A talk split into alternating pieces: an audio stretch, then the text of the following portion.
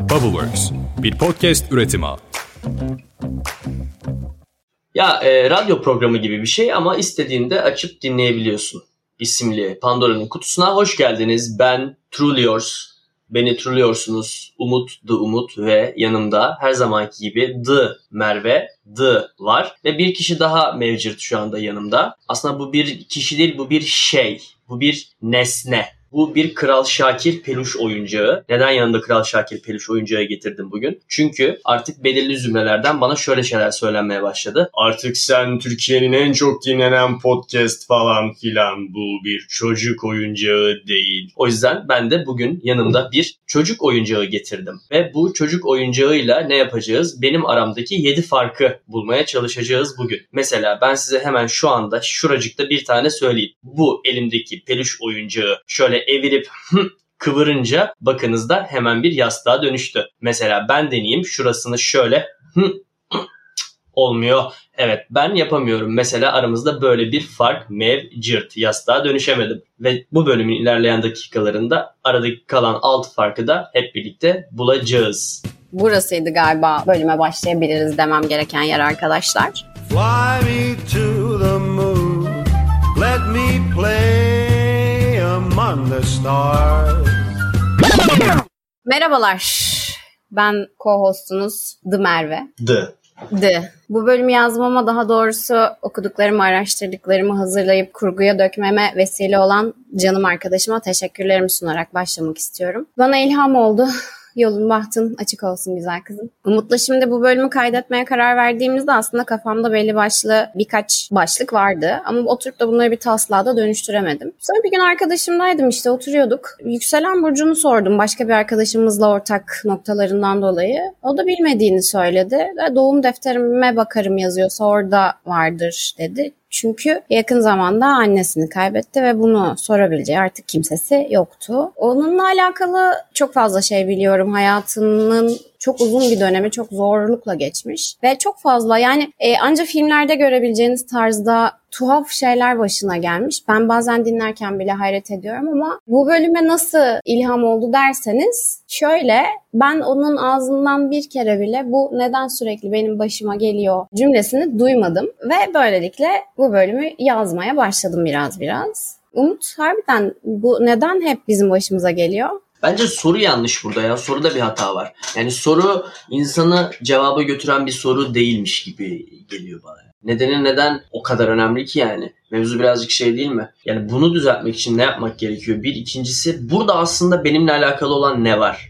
Yani birinin garezi yok yani size. Tanrı işte yukarıda arkadaşıyla dalga geçiyor sizi izleyerek falan gibi bir şey değil. Yani bak şimdi başına neler getireceğim falan gibi bir şey. Bence yok. Varsa da e ne yapacağım? Varsa ne yapabilirsin yani? Varsa öncelikle bir kere çok ayıp sevgili Tanrı. Gerçekten ayıp yani. Ki ben olduğunu da düşünmüyorum aslında. Bakarsanız bizim yazılmış bir kaderimiz olduğunu da düşünmüyorum. Varoluşumuzdan doğduğumuz andan itibaren ne yaşamayı, nasıl olmayı, kim olmayı tercih ediyorsak bir şekilde öyle kapılar açılıyor. Ve bunları fark edip kendini tamamlayıp dönüşüp gelişip olanı iyi ve kötü her yönüyle kabul edip ilerlemek gerekiyor ki bunlar tekrar tekrar başımıza gelmesin. Mesela Tanrılar Okulu'nda ev sahipleri bölümünde ana karakterin sürekli ev sahibiyle ilgili bir sorunu olduğunu görüyoruz ve bundan da şikayet ediyor devamlı. Dreamer da ona diyor ki dikkatlice bak onları iyi gözle karşılaştığın bütün ev sahipleri aslında tek bir kişi. Hep aynı kişi. Asla değişmez. Bu ev sahibi maskesi ardına gizlenerek her zaman orada duran kişinin kim olduğunu görmek istemedin. Oysa her seferinde sen kendinle karşılaşıyordun. Onlar seni kendi bağımlılık durumunu ebedileştirmek adına senin bizzat tuttuğun muhafızlar, gardiyanlardır. Bugüne kadar yaşantını yönetmiş olan ızdırap ezgisini kökünden söküp atamazsan bu hayaletler gelmeye devam edecektir. E tabii aslında çünkü çok makul geliyor şimdi bana. Ve bence sistem birazcık şu şekilde ilerliyor. Bunu henüz böyle teorize etmedim ama kafamda var olan bir şey. İhtiyaçlar, duyguları, duygularda aksiyonları oluşturuyor ve onlar işte hareket paternlerini doğuruyor vesaire. Nihayetine baktığımız zaman yani aksiyon ve hareket paternlerine baktığımız zaman o hareket paterninin ya da o aksiyonun gerçekleşebilmesi için eğer karşılığında yani bir insanla birlikte gerçekleşmesi gereken bir e, şeyse o ve hani bu şekilde bir ihtiyacımızı karşılıyorsak bilinçsizce e, o zaman zaten belirli özelliklere sahip olan insanlarla o interaksiyona giriyoruz. Ve mesela bu bir ev sahibi olabiliyor işte ve ev hep aynı ev sahibi olabiliyor. Çünkü belki de o problemi yaşamaya ihtiyaç duyuyoruz hayatımızın belirli bir noktasında ihtiyacımız olan şeyin karşılanması için. O yüzden bana çok makul geliyor yani ev sahibi değilse de başka bir kişi ama ya da sevgili işte genelde sevgililerimiz üzerinden buluyoruz aslında bu tarz şeyleri. Çünkü o çok intimate bir ilişki. Bana kızmasınlar İngilizce konuşuyorum diye Merve. Sana kızıyorlar İngilizce. Arkadaşlar İngilizce öğrenin o zaman kusura bakmayın. o, o biraz öyle bir ilişki çünkü yani içi dışı böyle çok girift olan bir ilişki ve her halimizde her halini tanıdığımız bir ilişki türü. Orada da o yüzden yani işte ev sahibi örneğinden gideceksek eğer ona benzeteceksek ilişkilerde de hep aynı şekilde insanlarla birlikte oluyorum demesinin sebebi o birçok insanın. Hep aynı ruh hastaları beni buluyor. Hep mi bütün sorunlular beni bulur? Çünkü işte demek ki o sen sorunluları istiyorsun aga yani. Çünkü sorunsuzlar yanından geçip giderken fark etmiyorsun demek ki. Çünkü ilgini çekmiyor. Çünkü ona ihtiyacın yok. Çünkü başka şeylerden besleniyor olabilirsin. Yani bunu birazcık oturup düşünmek lazım ve insanın bunu kendini açıkça dile getirmesi de her zaman kolay olmuyor tabii ki. Ee, ama yapın yapmayın canım. Bana ne yani ben Esra Erol muyum? Esra Erol kim ya? Esra Erol değil miydi? Bir saniye evet de ne? Evlendiriyordu. Ha okey. Aslında eğer sürekli bunları yaşıyorsak beynimiz bir noktada bize şunu söylüyor zaten. Gel kardeşim bak sen hep aynı şeyi yaşıyorum diyorsun ama benle ilgilenmiyorsun. Burada çözmediğin bir şey var ki ben bunu sana sürekli öğretmeye çalışıyorum. Aslında o kimin sözüydü yine hatırlayamayacağım ama dersten öğrenene kadar devam eder diye bir şey var ya tam olarak o. Yani sen diyorsun ki ben zaten... Benim sözüm. Evet Umut'un sözü ben zaten böyleyim, benim kaderim bu, ben hep sorunlu problemli insanlarla bir arada oluyorum, Allah kahretsin nerede bir bela varsa mıknatısı benim demeye devam ettiğin sürece çekeceksin onu. Gel otur, meditasyona mı oturuyorsun, yazmak mı istiyorsun? Hani ne? İçinde çözmediğin ne? Geçmişte kurtaramadığın kim var? Anne mi baba mı? Kendin misin o? Öğretmenin elinden mi alamadın kendini? Ya da ne bileyim ilk aşkının hayal kırıklığından mı kurtaramadın? Ne var yani? Otur önce onu çöz. Ondan sonra bak bakalım sen hep bunları çekiyor musun çekmiyor musun? Diyelim. Valla sonundaki önermeyi başından yapmış olduk Umut. Sonunu artık senden daha farklı şeyler bekliyorum. Evet e, bölüm bu kadardı arkadaşlar. Dinlediğiniz için teşekkür ederiz. Yani tabii biraz şöyle şimdi bu tarz şeyler biraz da iş görüyor açıkçası. Yani günlük hayatta fonksiyonel karşılığı var. Çünkü hepimizin belirli noktada vicdanı var. Vicdanlı varlıklarız insan oğlu olarak. Yani işte sosyopat değilsen belirli bir noktaya kadar vicdanın var. İşte sosyopati de neyse artık onu da bir etiket bulmuşuz. Takmışız bir vicdanı yok bu sosyopat falan. Neyse. Neden iş görüyor? Neden fonksiyonelliği var? Çünkü şöyle düşünün. Yani işte mesela bizim Türk halkının üstünden gidelim örneğe. Bizim e, ayraç özelliklerimiz nelerdir? İşte böyle arabesk ve dram seviyoruz. Bizde var. Kanımızda var olan şeyler şeyler bunlar. Ve işte böyle çok misafirperverizdir aynı zamanda vesaire falan birkaç tane böyle ayraç özelliklerimiz var. Aslında birbirine çok benzer şeyler. Misafirperverliğin içine şeyi de katıyorum bu arada. Yani yardım ve dayanışma ve yardımlaşma, e, yardım etme isteği, zekat vermek Müslümanlıkla ilintili olmasa bile bizim kanımıza işlemiş bir durum aslında. Yani bizim kendi kültürümüzde de var olan bir şey bu. Çünkü dilencilik var mesela. Yani dünyanın başka hiçbir yerinde bu kadar çok dilenci olduğunu düşünmüyorum ben. Bizde çok fazla var. Çünkü o bizim içimizi cız ettiriyor. Biz o parayı çıkartıyoruz, veriyoruz anasını satayım. Gece daha rahat uyuyalım diye. İşte bu tarz sebeplerden dolayı aslında aynı şekilde akümüle oluyor aynı duygularla akümüle oluyor. Mesela işte ben zaten düşkünüm. Ben kötü hissediyorum kendimi. Benim hep başıma kötü şeyler geliyor. Bunu da hep dile de getiriyorum. Bunu dile getirmemin sebebi de şu. Eğer benim başıma diğer insanlar tarafından kötü bir şey getirilecekse gelmesin abi. Mesela biz aynı departmanda iki kişi çalışıyoruz. Ama benim zaten hayatımın bombok olduğunu ben her gün söylersem belki birimiz işten çıkması gerektiği zaman patronum beni değil de onu işten çıkartır. Duygu sömürüsünü yapabiliyoruz mesela istemsizce. Çünkü benim hayatım bombok. Zaten düşmüşüm. Bir de bir o vursun anasını satayım falan. E, böyle yaşamaktan gerçekten keyif alan insan var mı bilmiyorum arkadaşlar. Neden bu arada şu anda ben de duygu yüklüyüm. Yani bunu nötr bir duyguyla anlatmıyorum farkındaysanız. Ses tonum, inişlerim, çıkışlarım. Bu beni birazcık tiksindiren bir düşünce şekli. Neden bundan tiksiniyorum onu da söyleyeyim. Çünkü ben böyle bir insan değilim. Mevzu sadece ötekileştirmek değil. Böyle insanlar benim yakınımda bulunduğu zaman beni de düşürüyor. Beni de aşağıya çekiyorlar. Ben bu şekilde düşünmeyi tercih etmiyorum çünkü. Mesela şey vardır ya Facebook'ta gördüğüm bir görseldi bu. Bir bir otobüste iki kişi gidiyor. Bir taraf böyle kayalıklara bakıyor, bir tarafta böyle manzaraya bakıyor. Ve manzaraya doğru bakan insan memnun hayatından, keyif alıyor o manzaradan. E, otobüs aynı destinasyona gidiyor. Öteki taraftaki sadece kayaları görüyor, ona bakıyor, onu izliyor. Sadece o var onun hayatında. E ne gerek var yani? İki koltuk yana kay sen de beraber o ötekiyle manzarayı izle yani. İşte ben yani bu bunu anlamlandıramıyorum. O yüzden bu benim çevremde olduğu zaman beni düşüren bir faktör olduğu için buna bu kadar tepkiliyim aslında.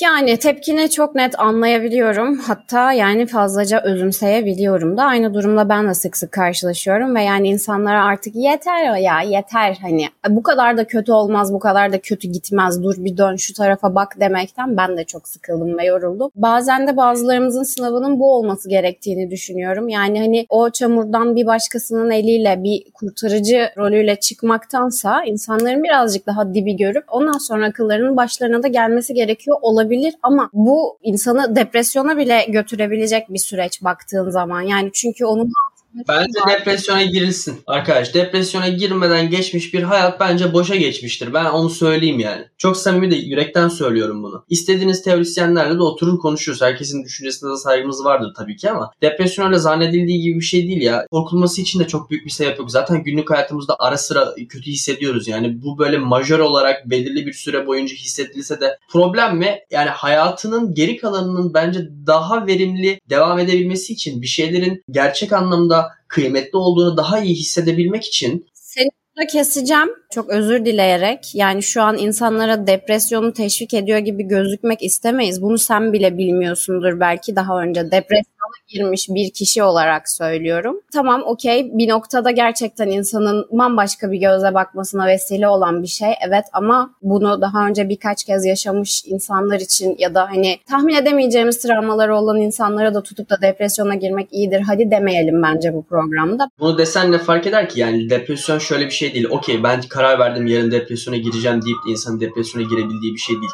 Bunu söylememin sebebi şu. Eğer depresif duygular hissediyorsanız bunu halı altı yapıp bundan kaçmak yerine o duyguları yaşamanız gerektiğini söylediğim için bunu savunuyorum. Okay. Tabii ki yani depresyon böyle hapla vesaire falan girebileceğim bir şey değil. Kaldı ki ben daha önce istediğiniz her şey olabilirsiniz bölümünde intihar etme düşüncelerinin kafamdan geçtiği günlüğü anlatmıştım. Yani tabii ki nahoş bir şey, tatsız bir şey ama mesela o gün o şekilde yaşıyor olmam benim bugün bu şekilde memnun bir hayat yaşamama vesile oldu. Evet hiçbir duygunuzu bastırmayın. Geldiği gibi yaşayın ve izin verin ama bu duygulara da belli bir süre de tanıyın aslına bakarsanız. Yani ömrünüzün sonuna kadar bunlarla mücadele etmeyeceksiniz. Öncelikle bunun farkına varın. Hepsinin gelip geçecek olduğunu bilin ve sizi siz yapmaya devam eden şeyler olduğunu da unutmayın. Çünkü aslına bakarsanız karamsarlık birazcık dünyadan umudu kesip böyle hayatın renklerini silip atmaya sebep olan bir şey. Tabiri caizse bu aslında ağzımıza da sıçan bir oluş. Hayattan iyi olan ne varsa bildiğiniz kireç dökücü gibi alıp söküp götürüyor yani. Değil mi Umut?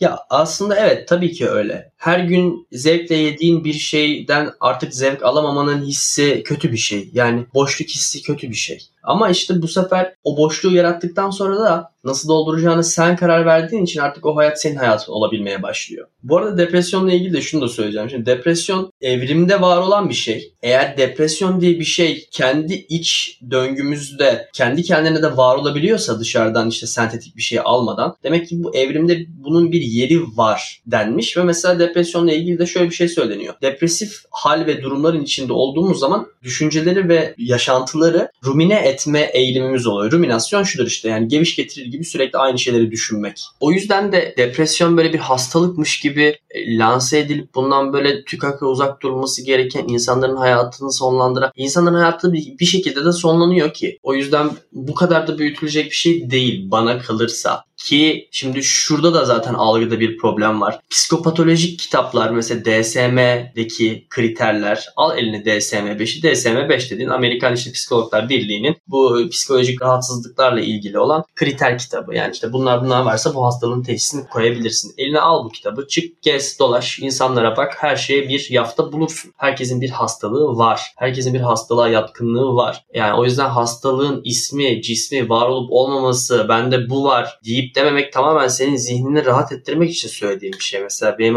arkadaşlarım kendilerine e, teşhis koyuyorlar bu anlamda. Ben bunu doğru bulmuyorum. Ne gerek var ki? O birazcık bana kolaya kaçmak gibi geliyor. Aynı aslında şu an konuştuğumuz şey gibi. Karamsar olmak da bana biraz kolaya kaçmak gibi geliyor. Çünkü şey ya bunlar zaten hep benim başıma geliyor demediği zaman aksiyon almak zorunda kalıyor insan. Hayatının sorumluluğunu almak zorunda kalıyor ve onunla ilgili bir şey yapması gerekiyor. Onu çözmesi gerekiyor. Gerçekten hangi aldığı kararların, hangi olayların başına o rahatsız edici olayı getirdiğini çözmesi gerekiyor. Kendini daha iyi bilmesi gerekiyor. Bunun için bir zihinsel mesai harcaması gerekiyor. Gerek fiziksel mesai harcaması da gerektiği de oluyor. O yüzden yani bunlar zaten benim hep başıma geliyor. Ben böyle bir hayat sürüyorum demek bana çok kolaycılık gibi geliyor yani. Bu da şey Tanrı'ya karşı dilencilik yani. Allah benim hep başıma kötü bir şeyler geliyor. Ne olur biraz da başıma iyi bir şeyler. Etrafa karşı da böyle. Aa ben çok mağdurum. Aa işte ben terk edildim. Aa işte işten kovuldum. Aman da zaten de kimse bana da hiçbir sorumluluk yüklemesin. Benim zaten derdim başımı aşmış. Ben ne yaptığımı biliyor muyum? Bunu sadece Tanrı'ya değil etrafındaki insanlara da yapıyor. Kurban bilincindeki kişi.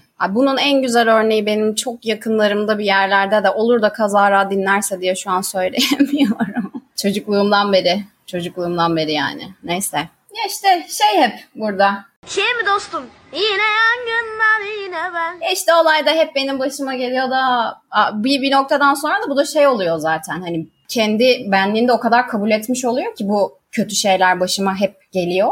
Bir noktadan sonra e abi ben yani iyi bir insanım, insanlara iyi davranıyorum, e, hiçbir sorun yok baktığın zaman işimde de fena sayılmam bilmem ne ama niye hep bunlar benim başıma geliyor? Ha demek ki hak etmediğim bir şey var. Demek ki bende bir eksiklik var ki bunlar oluyor. Belki de karmam temiz değil falan diye de iyi şeyleri zaten hiçbir zaman hak etmeyen itin köpeğin teki olduğumuza da inanmaya başlıyoruz bu durumda. Değil mi? Yani bir şeye ne kadar inanç gösterirsen bir ertesi gün ya da bir ertesi senaryoda ona tekrar inanma eğilimi de gösterirsin bu biraz şey gibi yani nehir yatağını değiştirir mi durup dururken? Aynı yerden akmaya devam eder. Nöral yolaklar da aynı şekilde. Bir şeyi ne kadar çok aynı şekilde düşünmeye devam edersen bir sonraki senaryoda da aynı şekilde düşünmeye devam edersin. Yani çok basit bir örnek vereceğim. Çok böyle gözle görülür. Yani sigara içen bir insan ne kadar çok yemekten sonra sigara içerse bir sonraki yemeğinden sonra da sigara içmesi içilen bile değildir. Yani çıkarır, yakar ve içer. E üstüne düşünmek gerekiyor ama bunların işte. Neyi, neyi neden yaptığını bilmek gerekiyor. Yani her şeyi de sorgulayıp da e, bir yere de varamamak kötü bir şey tabii ki. Çünkü her şeyi sorguluyorsun ve bir yere varamıyorsun gerçekten. Bazı soruların cevapları biz insanlara büyük geldiği için işte Mevlam da nasip etmiyor demek ki bazı şeyleri fark etmemizi. Ama fark edebildiğimizde kar kalıyor. Yemin ederim. Gerçekten fark edip de hayatım hakikaten bombok bir yere vardı. Şu an hiç de memnun değilim diyen insanlar varsa beni bulsunlar arkadaşlar sohbet edelim. Beni de bulsunlar gerçekten. Bir çayımızı içsinler hakikaten. Çünkü benim de bombok bir yere varmıştı o yüzden. ne? Hala da bombok bir yerdeyim. ben değilim işte. Belki ben olumluya çevirmeye çalışırım bir yerleri sen böyle boka çekmeye çalışırken. Aynen öyle. İyi polis kötü polis yaptığımız şeyi görüyorsunuz. Zihninizle oynuyoruz. Top edip aramızda çeviriyoruz. Aa, kötü insanlarmışız gibi oldu şu an birden. Bilemezsiniz tabii arkadaşlar. Belki de kötülüğe hizmet ediyoruz. Aynen öyle. Nereden bileceksiniz ki? Belki Belki de bunlar hep sizin başınıza geliyordur. Bu programdan sonra hayatınız bombok bir yere gitmeye devam edecektir. biz böyle manifest ede ede ede biziniz benim Gargantula diye bir tanrım vardır. Belki kötülük tanrısı. Ne kadar boktan bir isim buldum. Gargantula ne ya? Gargantula ne?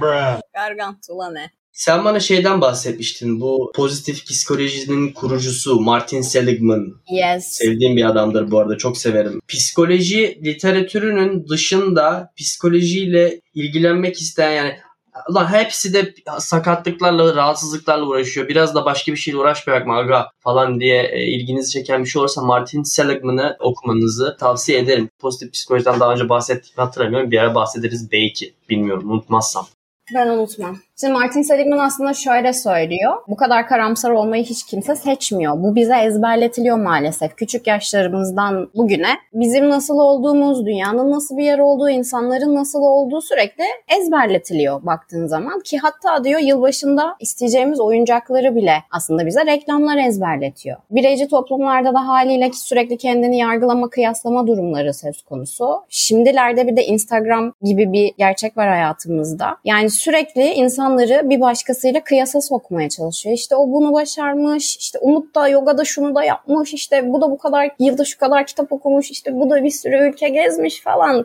İşte muhteşem ilişkiler, fit vücutlar, pahalı markalar e, bir noktadan sonra insanı kıyasa sokuyor tabii ve hatta işte o insanların verdiği linklerle o insanların hayatlarına sahip olabilecekmişiz gibi geliyor. De o insanın sahip olduğu hayat ne ki senin gözünde? Nasıl bir hayatı var? Nelerle mücadele ediyor? Nelerin savaşını vermiş? Nelerin savaşını vermeye devam ediyor? Sen bunu biliyor musun? Sen oradaki iki tane güzel mutlu fotoğrafa inanıp böyle bir dünya kurabileceğini düşündükten sonra e, bir yerde de gerçekleşmeyince ne oluyor? Zaten gerçekleşmez ki hayatım zaten. Herkesin hayatı tek ve biricik zaten yani. Bu hayat dediğin şey yaşama tarzı bilmem ne başına gelen olaylar bunlar çok customized şeyler ya. Gece nasıl hangi pozisyonda uyuduğundan burnunu nasıl karıştırdığına göre değişen bir şey yani bu. Mesela ben kimseye şey önermem işte Umut da yogada şu pozu yapmış yani benle kendinizi kıyaslamayın arkadaşlar. Mutlu olamazsınız onu söyleyeyim. Ben de kendimi kimseyle kıyaslamıyorum bu arada. Onu da söyleyeyim. Özellikle ben neden kıyaslamayın demenin sebebi şu. Ben bazı şeyleri çok hızlı başarabiliyorum. Allah vergisi bu anlamda bir yeteneğim var. Ama benim de mesela bununla ilgili bir lanetim var. Ben de bazı şeylerde köklenemiyorum. Yaptığım şeyde çok hızlı mesafe kat edebiliyorum ama okey diyorum ve salıyorum ve bırakıyorum. Mesela podcast'te de aynı şekilde. Bunu daha önce de söyledim Merve'ye. Bunu bu vesileyle size de söylemiş olayım. Merve olmasaydı Pandora'nın kutusu devam ediyor olmazdı. Ben belirli bir noktada salardım. Yani istediğiniz her şeyi olabilirsiniz bölümü kuvvetle muhtemel benim yaptığım son bölüm olurdu ve salardım. Bu da benim lanetim işte mesela. O yüzden bilmeniz gerekiyor. Güçlü ve güçsüz taraflarınızı bilmeniz gerekiyor. Ya burada şey diye düşünmeyin. Abi da hiç de mütevazı değil. Ha, ya değilsem de olmakta zorunda da değilimdir kardeşim yani. Olunmamalı da zaten. Aslına bakarsan mütevazılık da birazcık kendi değerimizi alçaltmamıza sebep oluyor. Yani hep çocukluktan beri mütevazı ol kızım, mütevazı ol oğlumlarla büyütüldüğümüz için evet ben bu işte iyiyim ve evet ben bunu başarabiliyorum. Evet ben güzel bir kadınım. Evet ben hoş bir adamım. Bunları söylemekten alıkoyduğu için mütevazılık bizi, biz normal değerimizi hep böyle daha düşük pazarlamaya, sunmaya meyilli oluyoruz maalesef. Onun bir orta yolu olmalı gerçekten. Yani gerçek anlamda kendini tanıyan bir insana mütevazı ya da kibirli olmasına gerek kalmaz. Yaptığı şeyi, yapabileceği şeyi bilir, yapamayacağı şeyi de bilir. Yani nelerde eksiği var onu da bilir. Ha, sen de mesela özendiğim şey şu, insanların senin hakkında ne düşündüklerini gerçekten çok fazla önemsemiyorsun. Yani benim için bu çember biraz daha dar. Yani belki seninkinin 20-25 katı fazla insanın düşüncesi şu an için benim için önemlidir ama yani hakikaten biri de bana gelsin şey desin yani hani çok da kibirli, çok da kendini beğenmemiş desin. Bu kişinin kim olduğuna göre değişiyor galiba benim için. Daha senin kadar şey yapamadım. İnsanları salamadım yani. Benimkinin 25 katı yine sıfır. Yine salak. Yani neyse ki nihayetinde karamsar insanların haksız olduğu konusunda hem fikir olabiliriz. Çünkü nihayetinde baktığımız zaman bireylerin bizimle ilgili ne düşündüğü ya da işte güruhların bizimle ilgili ne düşündüğü çok da umurumuzda olmayabilir. Ya daha doğrusu beyanın gerçekten ne kadar esas olduğu konusunda bir soru işaretimiz olabilir ve bu soru işareti de baki kalabilir. Söylemek istediğim şey şu. Bir insan gerçekten size imreniyor olabilir mesela. Gönülden imreniyor olabilir ama kendisi bile imrendiğini hissetmiyordur ve size bunu daha olumsuz duygularla aktarıyor gerekiyordur. Sizin amacınız burada siz, size karşı aslında olumlu duygular besleyip bunu negatif bir yolla hisseden insanın içinde ne yaşadığını anlamak olmalı. O insan size kötü tük kaka dediği zaman sizin gününüz eğer kötü geçiyorsa o zaman dönüp birazcık kendinize bakmalısınız. Çok sığ bir şey söylemiş gibi oldu mu? Konuya da şöyle dönelim istersen. Mesela yolda e, bir arkadaşınız sizi gördü görmezden geldi. Gerçekten görmezden mi geldi? Belki sevgilisiyle kavga etti, belki gece uykusuz kaldı, belki işinden ayrılacak. Yani hani o sabah sizi görmemiş olabilir. Burada kaç tane ihtimal var? Öncelikle bunu düşünmeniz lazım. Olanı Sevmek kitabında Byron Katie duygu ve düşüncelerimizin hani durumdan bağımsız bizi ne kadar e, kontrol edebileceğini ve bize özgü bir mekanizma olduğunu fark edip aslında gerçeği görmemiz için çalışma adını verdiği böyle dört tane sorudan oluşan bir sistemi var. Diyor ki öncelikle kendinize bu doğru mu diye sorun. Örnek ver bir tane, bir, bir durum ver, komplike bir durum. Sevgilim beni babamla aldattı. bu doğru mu Umut? Bilmiyorum sevgilim yok. Hayır of. Bilmiyorum aklıma örnek gelmedi şu anda. Komplike dedin ben de komplike bir şey yaratmaya çalışıyorum. Komplikeden anladığımız anasını satayım zaten hani nerede en bok durum var onu bulalım da çıkaralım yani. Şu de ki arkadaşlarımdan bir tanesi sürekli yaptığımız programı erteliyor. Benimle görüşmek istemiyor mu acaba? Bu kadar komplike olsun tamam? Abartmaya gerek yok. Tamam tamam. İşte bu doğru mu? Yani arkadaşının işi çıkıyor olabilir her seferinde ya da ne bileyim belki yalnız kalmak istiyor olabilir ya da Ya bu doğru mu derken bu arada benimle görüşmek istemiyor. demiyor mu? Beni ekmek mi istiyor? Tamam. Aynen. Sonra diyorsun ki evet benimle görüşmek istemiyor. Peki bunun doğru olduğunu kesinlikle bilebilir misin? Ya bunu ona sormadan bunu bilemezsin öncelikle. O yüzden kafanda kurduğun her şey o an için bir senaryodan ibarettir. Ve bu düşünceye inandığımda nasıl tepki veriyorum? Arkadaşıma kızıyor muyum, öfkeleniyor muyum? Bu bizim ilişkimizi nasıl etkiliyor? Ve de bu düşünce olmasaydı ben aslında nasıl biri olurdum? Yani onun beni ektiğini düşünmesem, onun hep bir işi olduğu ya da ne bileyim bu ara müsait olamadığı fikrini kabullendikten sonra o beni ekiyor fikri aklımdan çıktığında ben nasıl bir insan olurum? Bizim arkadaşlığımız nasıl bir arkadaşlık olur? Bunu düşünün diyor yani. Özetle bize olanlar nedeniyle değil, onlar hakkındaki düşüncelerimiz nedeniyle birazcık rahatsız oluyoruz. Yani acı çekmek meselesi birazcık tercih meselesi diyor. Ben buna e, kısmen katılıyorum. Katılmadığım yerler çok müferit yerler ama genel olarak böyle bir e, yani bizi artık milyonlar dinliyor ve milyonlara seslenecek olursam e, ben bunun doğru olduğunu düşünüyorum çünkü. Birinin seninle ilgili kötü düşünmesi seni neden bu kadar etkiliyor ki? Yani gelip sana ben seninle buluşmak istemiyorum abi diyemiyorsa o zaten bu onun sorumluluğudur ki sen niye bunu düşünüyorsun? Sana ne? Yani düşünecek şey mi bitti? Düşünecek şeyin bittiyse ben sana şu an herhalde 15 saniyede o kadar çok düşünecek şey veririm ki Sen şu an yine insanların neyi düşünüp neyden rahatsız olacağına müdahale ediyorsun. Belki de bunlar rahatsız olan insanlar vardır. bu doğru mu? Bunun doğru olduğunu kesinlikle bilebilir miyim?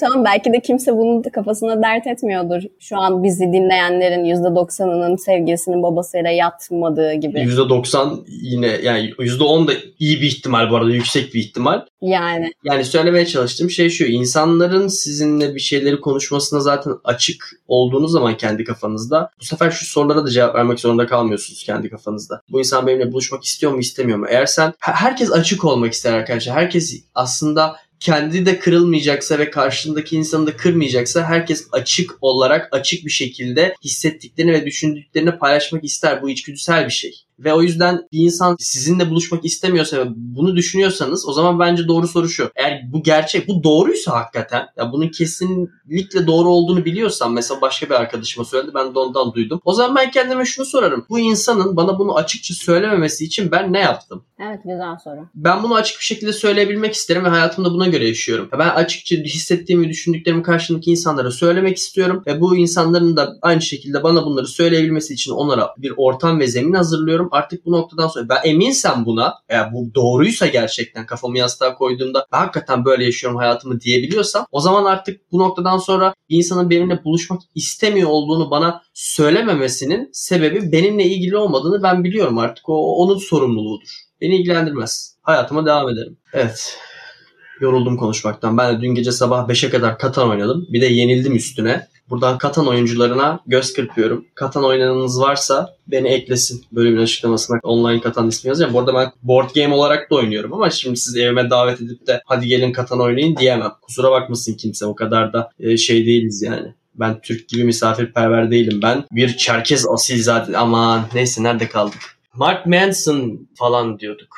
Mark Manson bu durumdan çıkmamızın birazcık ipucunu veriyormuş. Diyor ki sorunlar hayatın sabitinde zaten var. Aslında Buda'nın da söylediği bir şey bu. Yani diyor ki hayat acılarla dolu. Bunlar hep var ve olmaya da devam edecek. Mesela işte spor salonuna yazılıyorsun. Sağlıkla ilgili sorunu çözüyorsun. Ya da işte hayatına bir düzen getiriyorsun. Ama bunun yanı sıra şöyle bir şey oluyor. Erken kalkman gerekiyor. Daha az uyuman gerekiyor belki. Ona bütçe ayırman gerekiyor. Ona zaman ayırman gerekiyor. Yeni spor kıyafetler alman gerekiyor. Ya da işte mesela kilo veriyorsun. Bütün gardırobunu değiştirmen gerekiyor anasını satayım falan gibi. Sorunlar asla bitmiyor. Farklılaşıyor. Sizin ne yaşamak istediğinizle ilgili bir şey bu. Yani aldığım kararlar neticesinde bu tarz sorunların çıkmasını göze alarak ben bu tercihi aldım dediğiniz zaman zaten artık hayatınız tırnak içinde birazcık sizin kontrolünüzde oluyor ve yaşayacağınız problemleri de siz kendiniz tercih etmiş oluyorsunuz.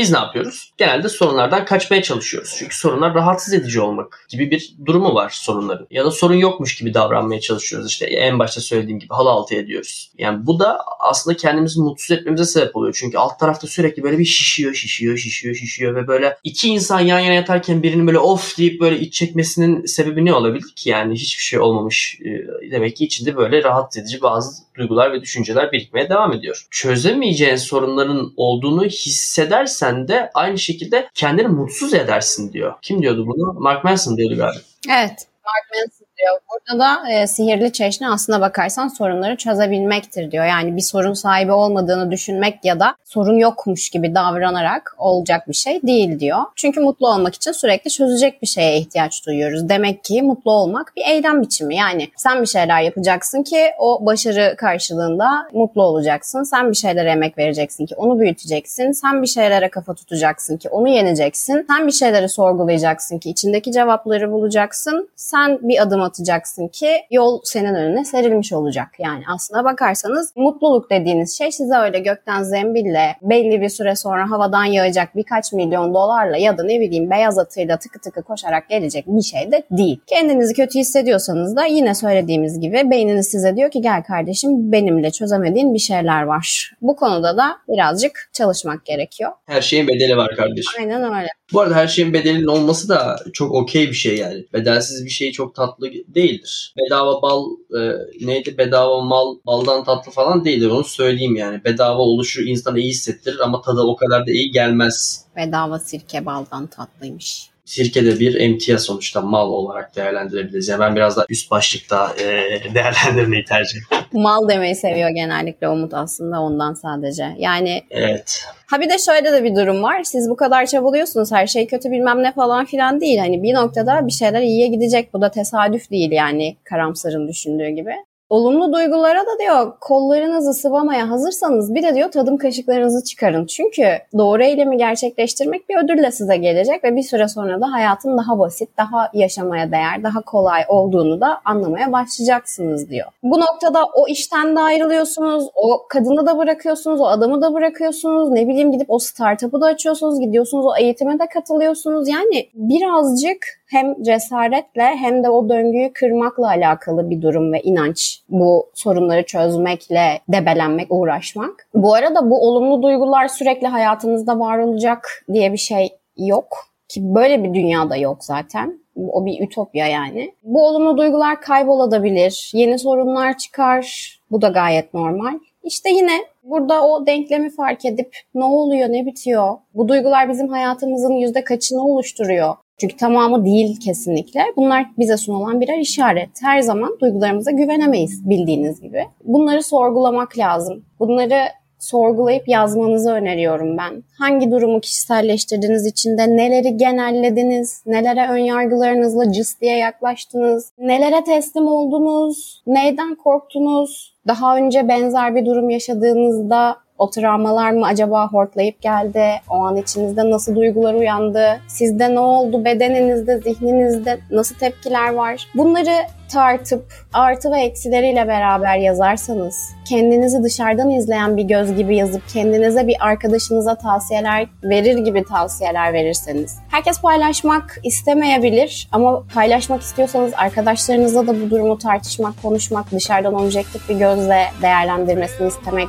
okeydir. Ama sonrasında bunları da yatağınıza yattığınız zaman bir daha muhakeme etmenizi öneririm. Bilmiyorum Umut sen neler söylersin. Bu hafta kapanışı senden bekleyeceğim. Atiker sıralı otogaz sistemlerinin sunduğu hayat bilgisi bitti.